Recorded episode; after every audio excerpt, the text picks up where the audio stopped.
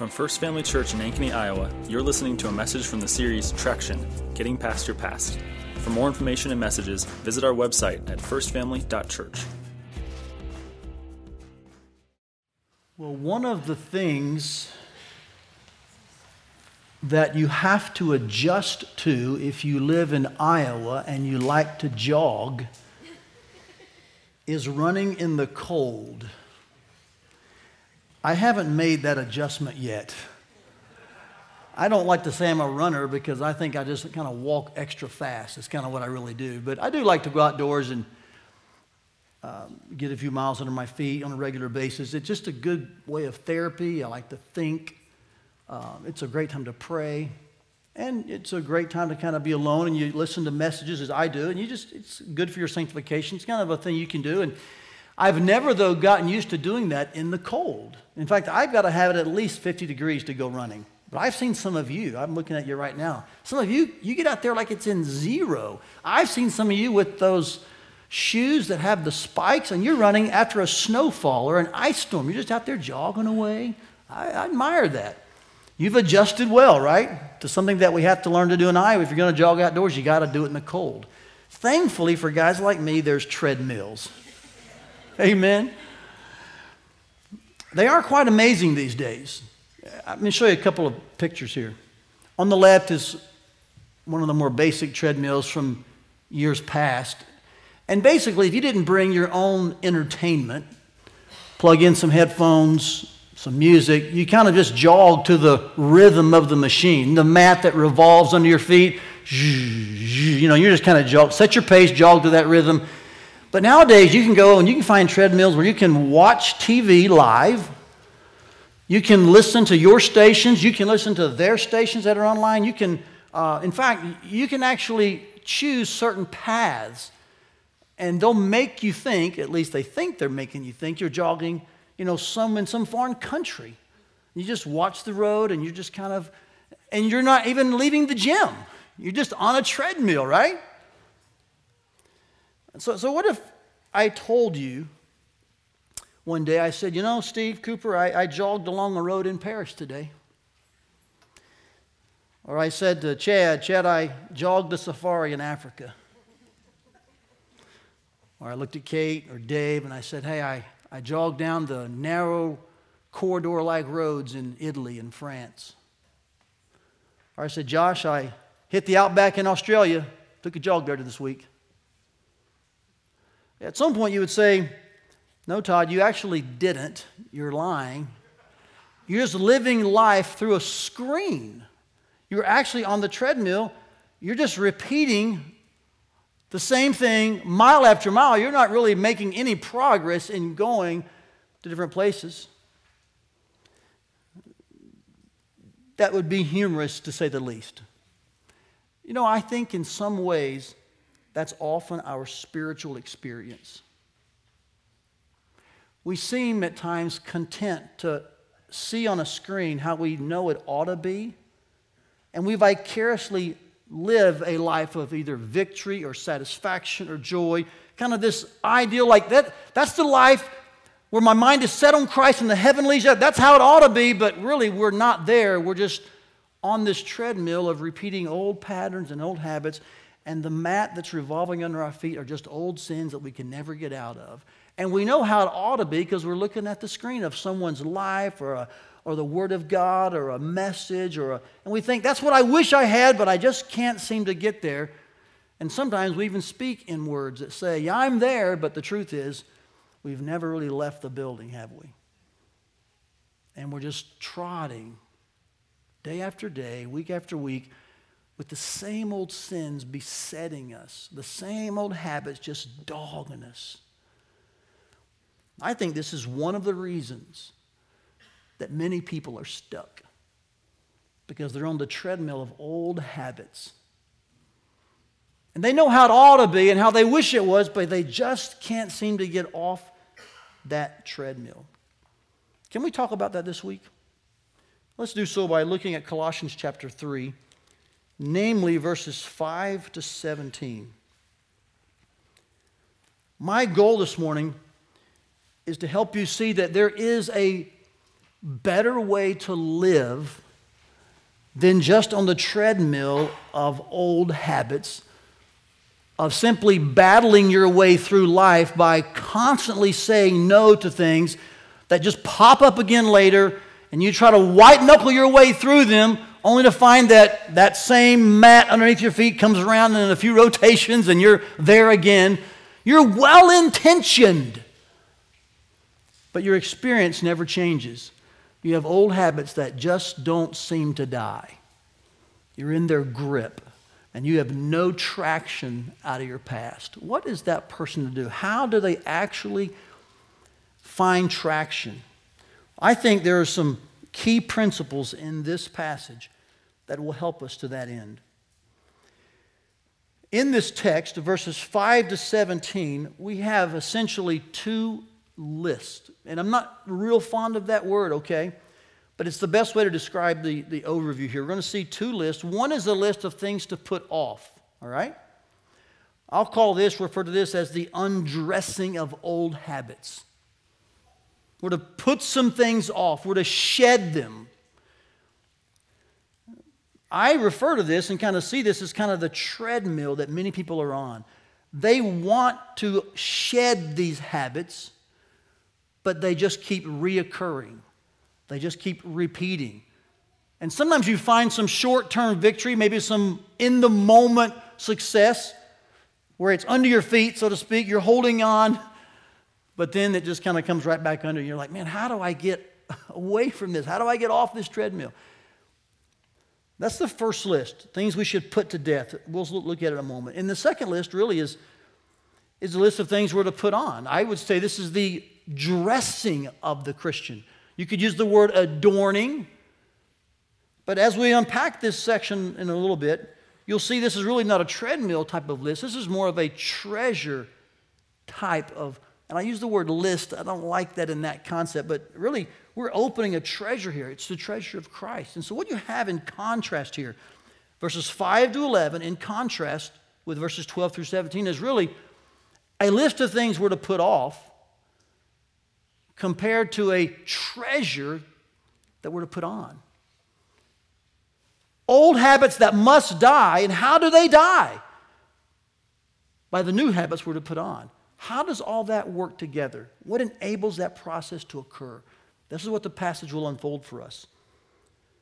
And I hope this morning you will trade in your treadmill for the treasure of Christ. Shall we look at these verses? Verse 5 of Colossians 3. Let me read this for you. In fact, here's what you're going to see kind of unfold from these verses. I'll just show it to you ahead of time. Here's our take home truth. I want to kind of show this to you in advance so you can kind of see how it uh, becomes crystal clear as we move through the text. Here's really what we're going to see today that shedding the clothes of and saying no to old fleshly habits is only sustained by dressing in the garments of Christ, namely, three things, three aspects of this garment, three types of garment His work, His body, and His word. Let's see that unfold for us Verse 5 says this in Colossians 3 Put to death, therefore, some translations say mortify. We could say in 2018, kill, therefore, what is earthly in you. And he lists these sexual immorality, impurity, passion, evil desire, and covetousness, which is idolatry. There's kind of the overall grouping of these sins he just listed. On account of these, the wrath of God is coming. In these you too once walked when you were living in them, but now you must put them all away. Now, understand in that phrase, here's what he's saying. Listen very carefully. He's saying you used to live in these all the time. This was your way of life, this was your constant practice, but you've put these off. That's good news. In other words, they are now believers but this idea of putting them all away seems like they're having this perhaps revisiting. They're kind of reoccurring still at times. There's this treadmill effect happening. We're done with those from Christ's perspective, yes, but they just keep reoccurring in our life. They keep repeating. What's up with that? And so you kind of get this tension going on. He says, You must put them all away. That's not how you should walk, that's not who you actually are. And he lists some other sins now to include with them. Look at verse 8 anger, wrath, malice, slander, and obscene talk from your mouth. Do not lie to one another, seeing that you've put off the old self with its practices. So, in, in Paul's mind, he's saying you've put these off. You, you used to live in them, and yet he's calling them to put them away. Do you kind of feel the tension now? Do you sense the, the angst of this? We are not like this. We don't live in them, and yet at times we find that they keep popping up. Now, some have looked at this list of sins. There's two kind of categories here as one is sexual sin, one is non-sexual sin. Others have said there's sins of the body and then sins of the mouth. Can I tell you how I see these sins, these two categories? Look back at chapter 2, verse 23. I think what Paul does in chapter 3, verses 5 through about 9, I think he actually lists for us what he refers to in chapter 2, verse 23 as the indulgences of the flesh. Do you see that in your Bibles? I think he's now taking greater aim at specifying what is it that man made thought, asceticism, severity of the body, you find that listed in 20, 21, 22. All these regulations don't handle, don't taste, don't touch. All these things that are based on human precepts and teachings. They have it indeed, they indeed have an appearance of wisdom in promoting self-made religion, asceticism, he says, but they have no value in stopping the indulgences of the flesh. What are those things? I think that's what these are. They're fleshly indulgences that, that if you only depend on man made religion, if you only depend on human wisdom and what he would call earthly orientation, earthly thinking, you know what? You may find some short term victory, some in the moment success. You may think, oh, the treadmill's getting me there but it's actually not. You're just seeing your Christian life on a screen. You know what it ought to be, but you never really get there. Because man made thought, earthly orientation, thinking with, with only human reasoning, man, it, it will not actually change the heart. It won't stop the flesh's indulgences. And that's what these are. It won't change the way you act sexually, it won't change the way you talk verbally. It may in the moment give you a small reprieve, but it will not change the, the real foundational you and bring about lasting, long term transformation. What does then? Well, beginning in verse 10, he kind of builds a bridge to the treasure. He moves from the treadmill to the treasure. Look at verse 10.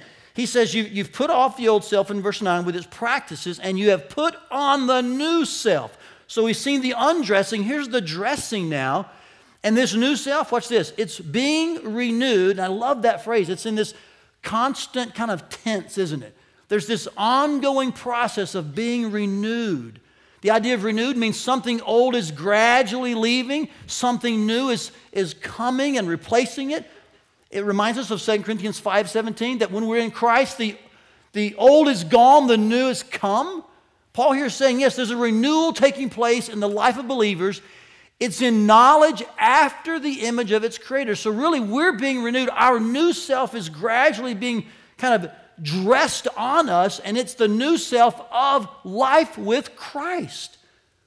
After all, in, in the first few verses, he said, This is where our real life is, right? It's hidden with Christ in God.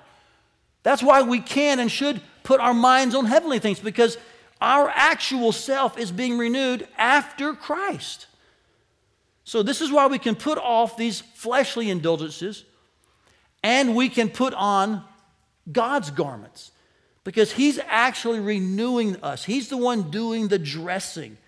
And when we begin to think in these terms, when we think in terms of heavenly clothes, so to speak, look at verse 11. Here there is not Greek and Jew circumcised and uncircumcised, barbarian, Scythian, or slave or free. What are all those? Those are all earthly titles, aren't they? Those are all horizontal ways to look at people. Where you're employed, where you're not employed, your ethnicity, your race. But in Christ, you know what? He says that's not how we look at people. We look at people as in Christ because Christ is all and in all. Notice that? So then, he says in verse 12, since Christ is the one who's driving all of the change, since he forms all of our identity, since everything is about being in Christ, put on then, verse 12 says, and this is next phrase, as God's chosen ones. We're not the earth's chosen ones. We are God's chosen ones. We're holy and beloved. He says, put on compassionate hearts and now he begins to show opposite traits of the list between verses 5 and 9. In fact, I would ask you to think about two words here. Verses 5 to 9 really are about works of the flesh, they're the practices of sins. But in beginning of verse 12, I think he's talking about the pursuit of a singular relationship and so you can kind of, again, see some contrast here. One's this, this life of just kind of repeating sins, reoccurring habits. that just continually dog us.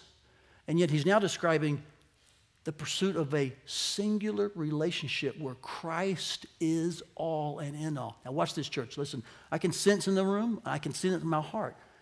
You're already thinking, yeah, that's, way, that's the way it ought to be, Todd. That's the screen on the treadmill. That's how I want to live. That's the road in Paris, the safari in Africa, the outback in Australia, the New York City Marathon, the Boston. That's where I want to say I've run those. but I never have thought I just see it on the screen. Really, my life is more like five to nine. I'm just treadmilling over patterns that never seem to go away, and I can't get out of that rut. I'm just stuck. Some of you are thinking, man, I got more in common with five to nine than I do 12 to 17. This is the tension within these verses. We are God's chosen ones.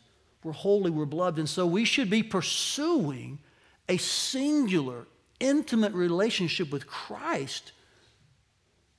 And that's what he begins to describe here. He's going to tell us how, don't worry, but let me just kind of get through the verses here. He says, when that is our aim, we see Christ is all in and all, when we're not worried about earthly tags and labels, then we get dressed with these things compassionate hearts, kindness, humility, meekness, patience, bearing with one another, and if one has a complaint against another, forgiving each other as the Lord has forgiven you, so you also must forgive.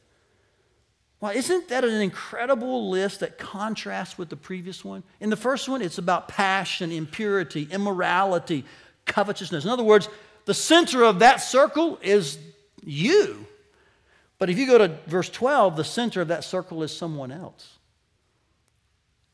What a contrast.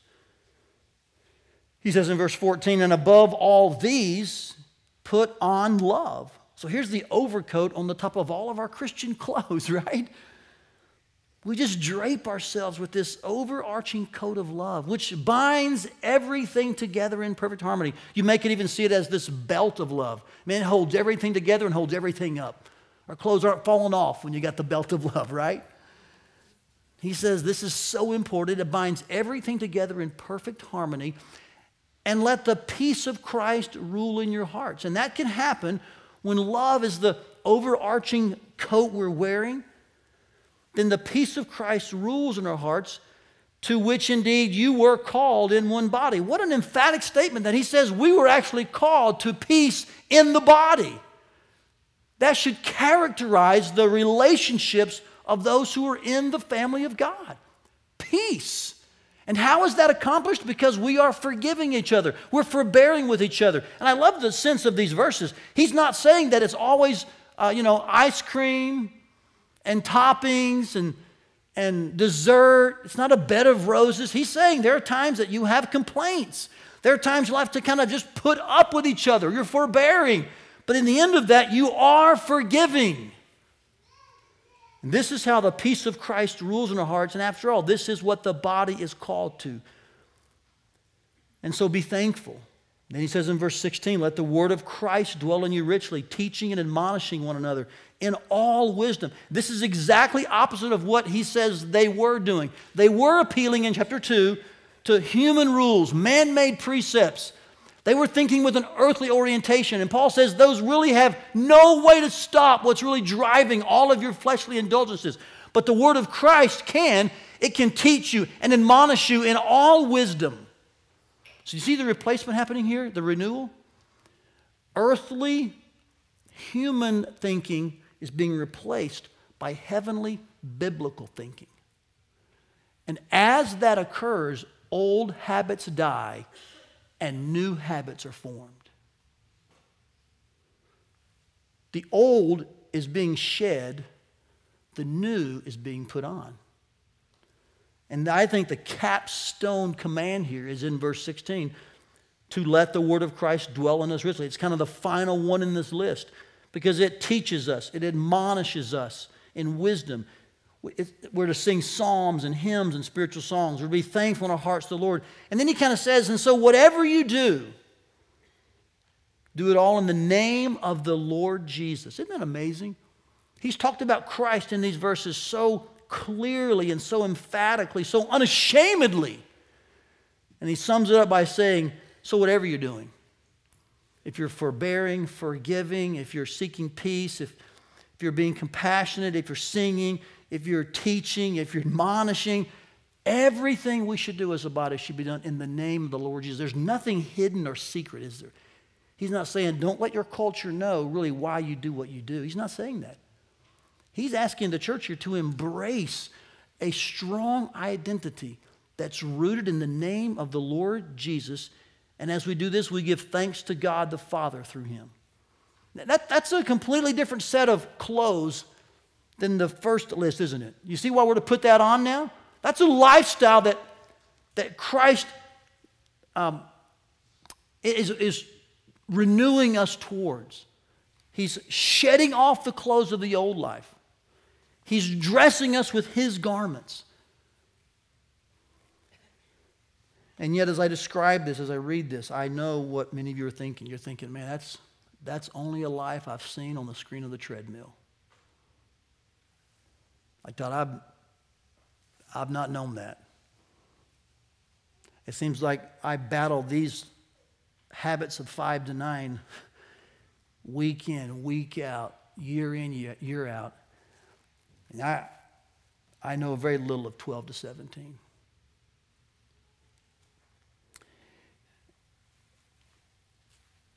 It's you that I hope the scripture will help this morning.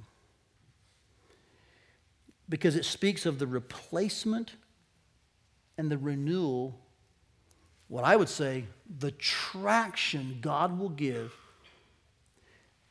as we stop living just with the no's in mind, which is what I consider to be the treadmill, and start living with the yeses in mind. Let me explain what I mean for a minute. If I were to contrast these two lists, and by the way, I think they're both necessary. The put off is a command. Would you agree? We can't just forget that. But I think often what we've done is we've assumed that the putting off is actually the extent of how we actually make traction. And so we end up as naked Christians. And we feel embarrassed, a little ashamed, like, well, and, and, and God never intended you just to be a Christian full of no's.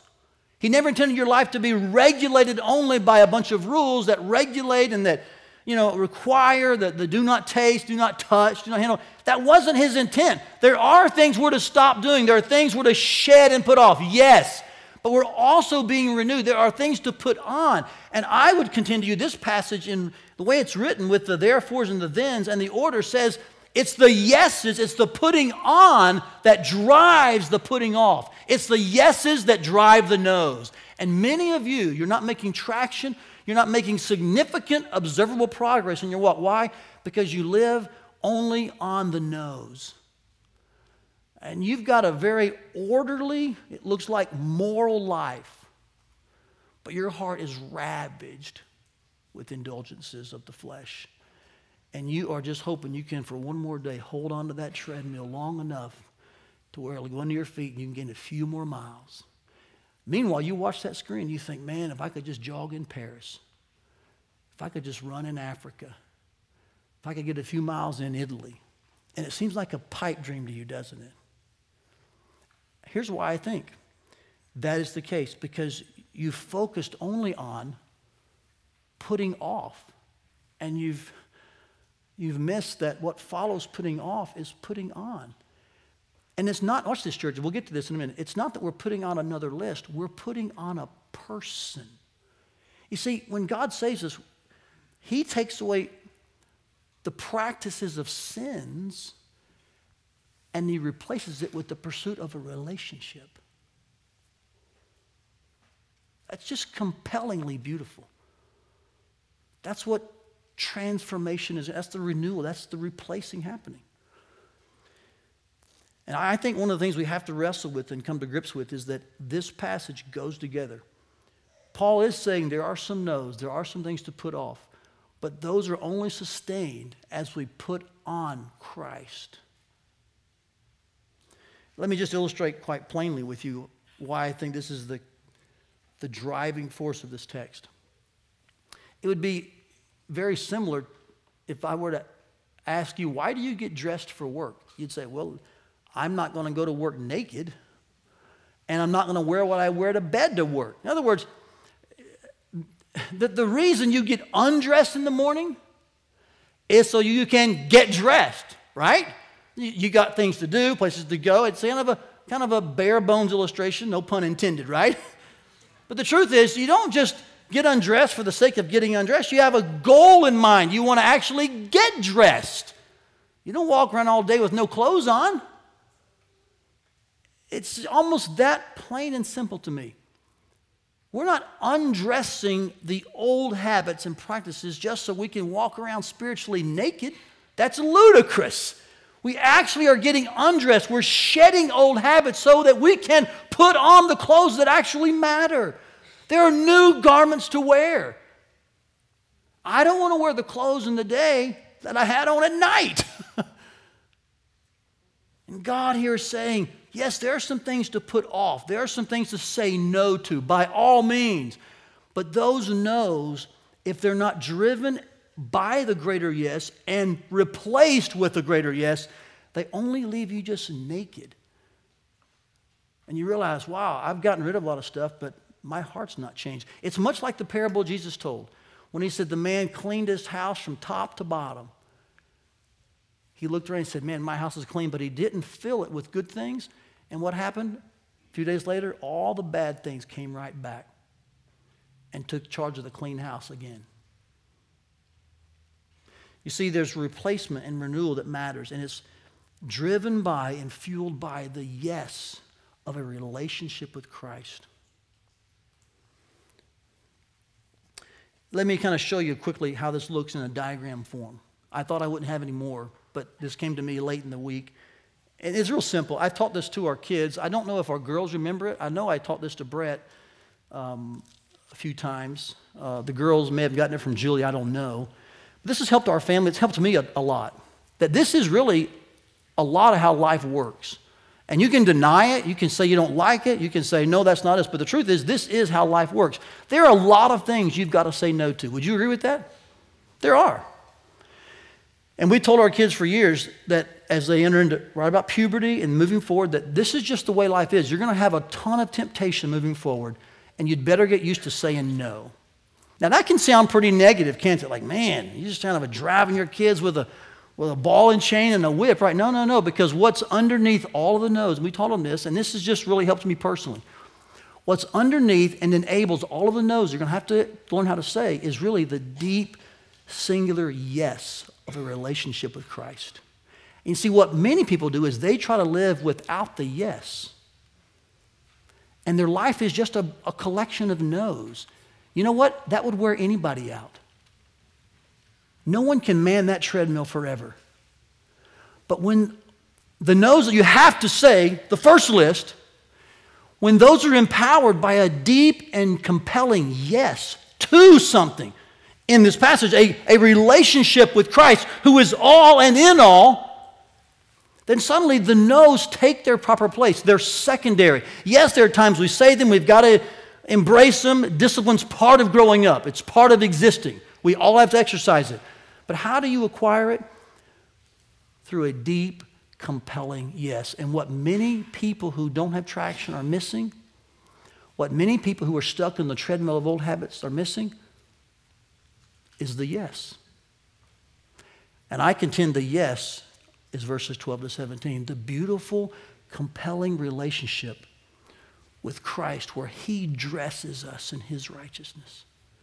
He clothes us with His traits, and He purges the works of darkness from us, and He gives us His garments, His fruit, His traits.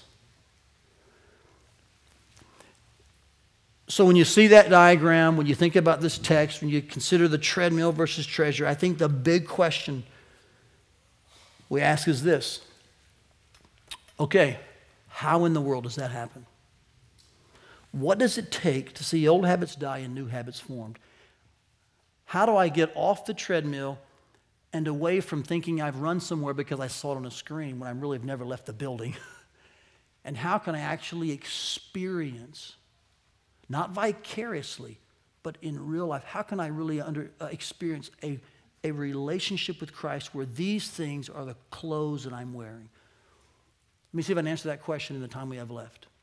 This has been astounding to me this week. As you, you know how this works, right? Preaching. We chew and digest and work all week and more than one week on things, and we bring to you, and we've been under the weight of it. This has been an astounding um, realization of the last probably eight to nine days. And I'm not saying it's something I didn't know, but I would say it's something I didn't fully understand. This will, this will be so simple. You'll think, man, how did I miss that?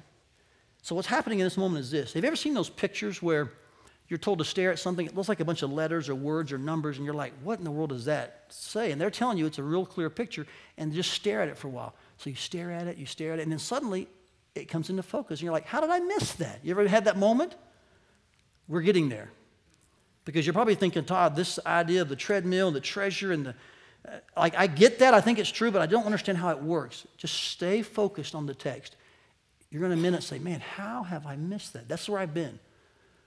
And it's just really blessed my life. I've, I've, I felt God has really given me some good traction the last few days just in thinking about this simple understanding of what it means to think in a heavenly way. Here's how this transformation happens. Here's how old habits die and here's how those are replaced and renewed with new habits. Here's how the works are purged, the works of sin, and the traits, the fruit of Christ is formed in us. Look what he does.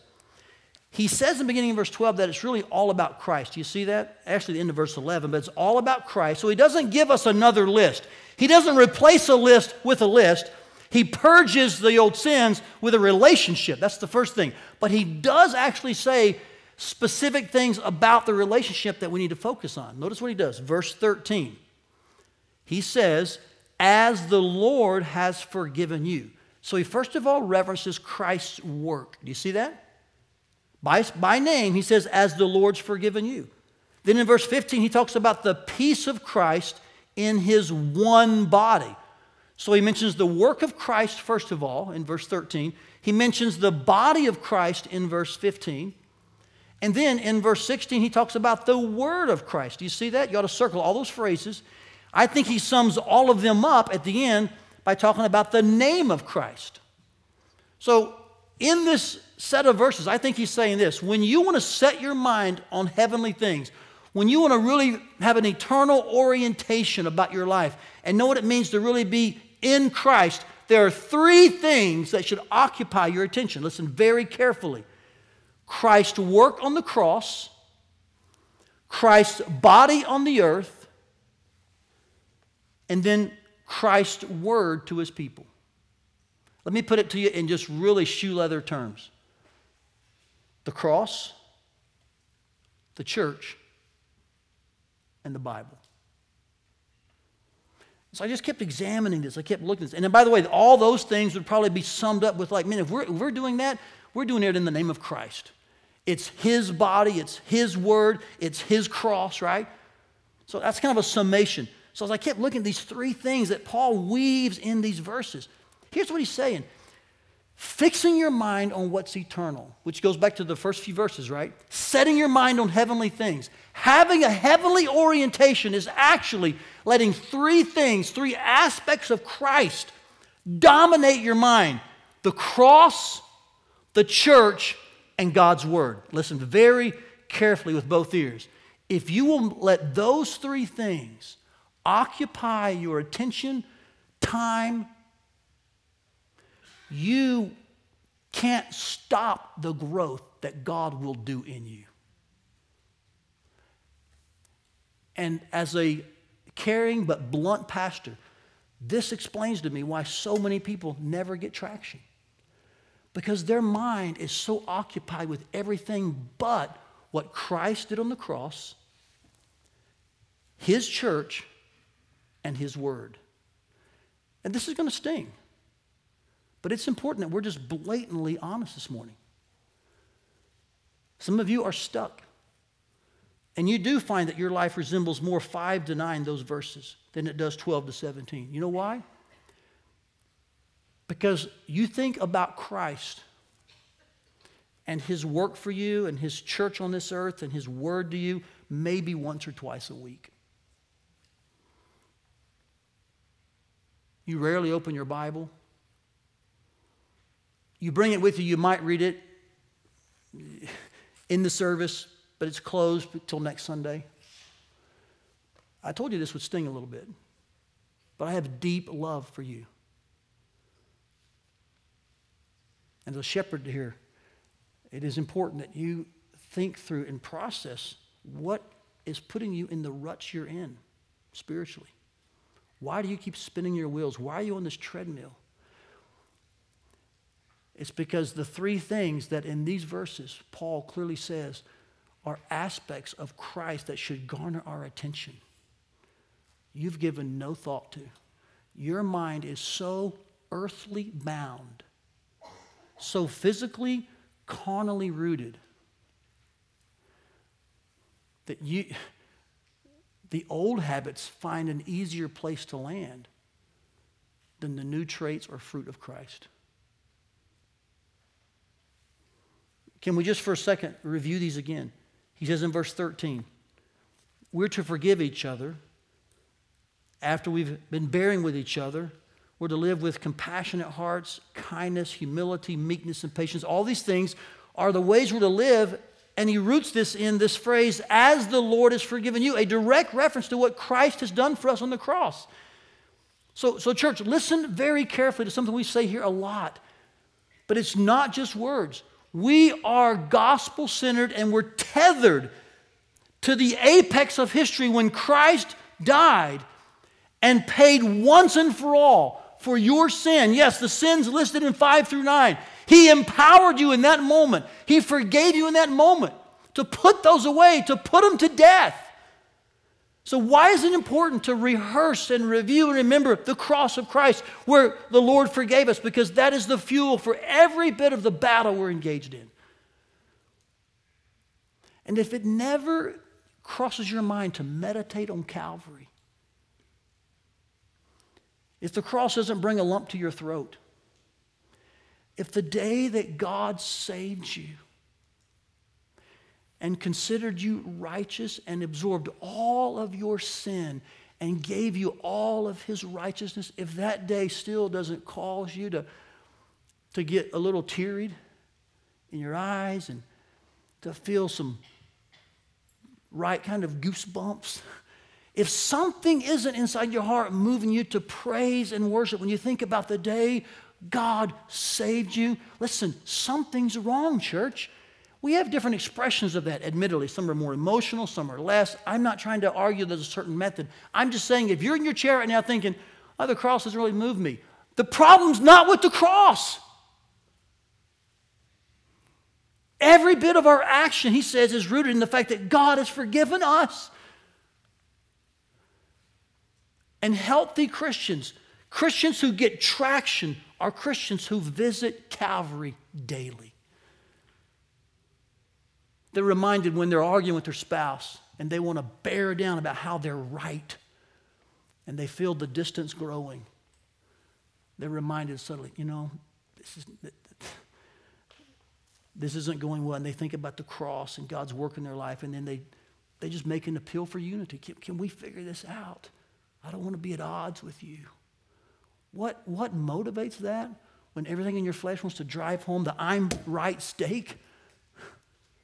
It's the cross of Christ. Guys, the cross is not just, I mean, the gospel isn't just the ABCs that we've heard people say. The gospel is the A to Z. Everything is tethered to Christ's finished work for you. So every day, meditate on God's forgiveness of you. It's a very healthy thing to do. He next says that this thing about the church called to peace, you know, which is really the outflowing of a forgiving lifestyle, that then there's peace in the body, which I think is comforting because if you have peace, that means at one point you didn't have peace. And that's the church, isn't it? Can we just admit that? Mean, there are times there's not a lot of peace, and you got to sit together, you got to forbear and forgive, work it out, and then you find peace. How is all that possible? Because Christ has forgiven us, so we extend that I find what he does here is he prioritizes the church's relationships. He's saying, work hard at living in peace. And can I just be even more blunt with you? Some of you do not prioritize the church's relationships. You don't work hard at peace. As the scriptures say, we should, if at all possible, live at peace with people, strive for unity. Now, there may be many reasons for that, but can I just share with you what I think is one reason? And this is what you might could call an unintended consequence. And I'll probably get stung for this later, but I'm, I'm up for that right now. I think we have at times not worked hard at the church's relationships because we don't take the time to prioritize the church. You're not really around those relationships that much. You hear a call for small groups, and many of us, many of us think, well, I don't have time for that. Yet we have time for a thousand other hobbies and clubs and habits. Now, just think with me through this. Don't be surprised if your church's relationships suffer if you never make time for them. And oftentimes we'll point the finger, well, they don't reach out to me. They didn't initiate. No one called me when I was gone for five weeks. Where were you gone? Well, I had ball games every week. So, so we're kind of to track your baseball schedule, your soccer schedule, your dance class schedule. We're to kind of know all that and just, here's my point, church. We, we move the church's relationship to such a low degree, and then we wonder why we're not connecting. That's a blame game. Watch out for it. Instead, I think we've got to start thinking how do we prioritize these relationships so that we are in tangible contact in such a way that we can work hard at peace and we can do this thing called church. So it's not just a time thing, it's also a, a priority thing in our minds. But here's what I'm saying there's, there's, he's just saying that Christ's body really matters. We should work hard at those relationships. And then he talks about the word of Christ here next, letting it dwell in us. The word dwell there means to reside. He's not stopping by for coffee. He's not passing through. He's asking that the word of Christ be given a room and to set up shop. This is not even a guest for a year. This is not like some foreign exchange student. Oh, the word of Christ is moving in for a year. We can make do. He's saying, I'm moving in. That's what the word dwell means. Now, now here's what I want to share with you just for a moment, and then we've got to wrap this up. I think this is kind of the capstone um, command, the, the last aspect in this way, because it's when the word of Christ comes in that really transformation begins to happen. We're prioritizing his body, we're remembering his work, and we're just soaking in his word, we're dwelling in it, meditating it, memorizing it. As that word begins to do its work, we're transformed. The old is out, the new comes. You say, well, how can you make that promise, Todd? Because that's the promise God made. In fact, let me just share with you what I think is an amazing truth at Isaiah 55. You've probably heard this word, and preachers use it all the time, that God's word won't return void. Isaiah said it will accomplish that for which God sent it, right? Have you ever asked yourself, what's the purpose that God sent his word then? Well, if you read that passage, it says this that the Word of God is like rain on the earth. And when it rains on the earth, things get nourished and they grow.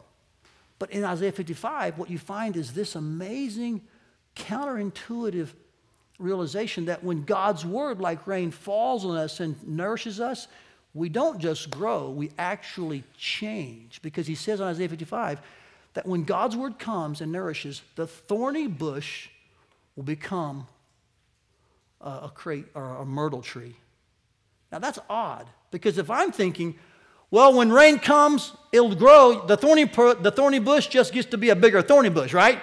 Like that's growth, but it's still a thorny bush. But God's word does the opposite. God's word says, I'll take the thorny bush and I'll change it. That's, that's amazing, guys.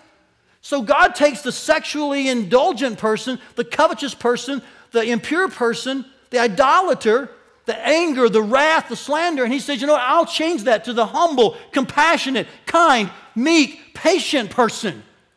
You don't just get more of the same, you get a different something. That's why the word of Christ must dwell in us because as it does, it doesn't just grow us, it actually transforms us. Something in you changes. You're not what you used to be. And the reason some of you are not changing, you're not any different, is because the Word of God, the Word of Christ, is a guest in your life. Now, I've been painfully blatant with you this morning. I think you would agree with that about your mindset regarding the three things in these verses Christ's work on the cross, the gospel, Christ's body on the earth, the church, and Christ's word, the Bible. My contention is, or my aim is that that's the point of these verses. That as you focus on that, your life will change. And if your life isn't changing, then that just shows us we're earthly minded. We're not really obeying verses 1 through 4. We're not focused on the heavenlies. So, so here's what I'm asking you to do this week.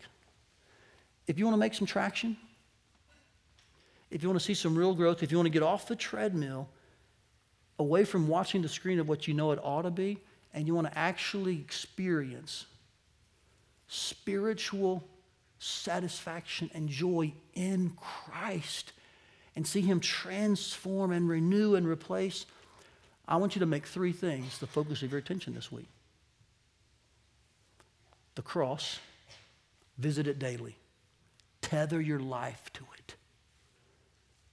The church. I don't just mean the building. And not only necessarily mean just this gathering.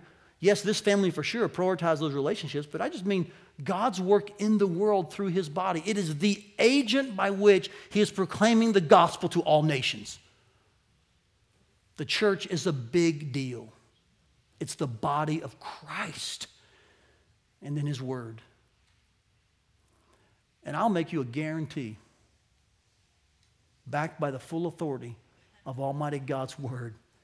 You give those three things your attention, you fix your mind on heavenly things, which that may be the things he's talking about when he talks about where Christ is. Maybe it's those three things.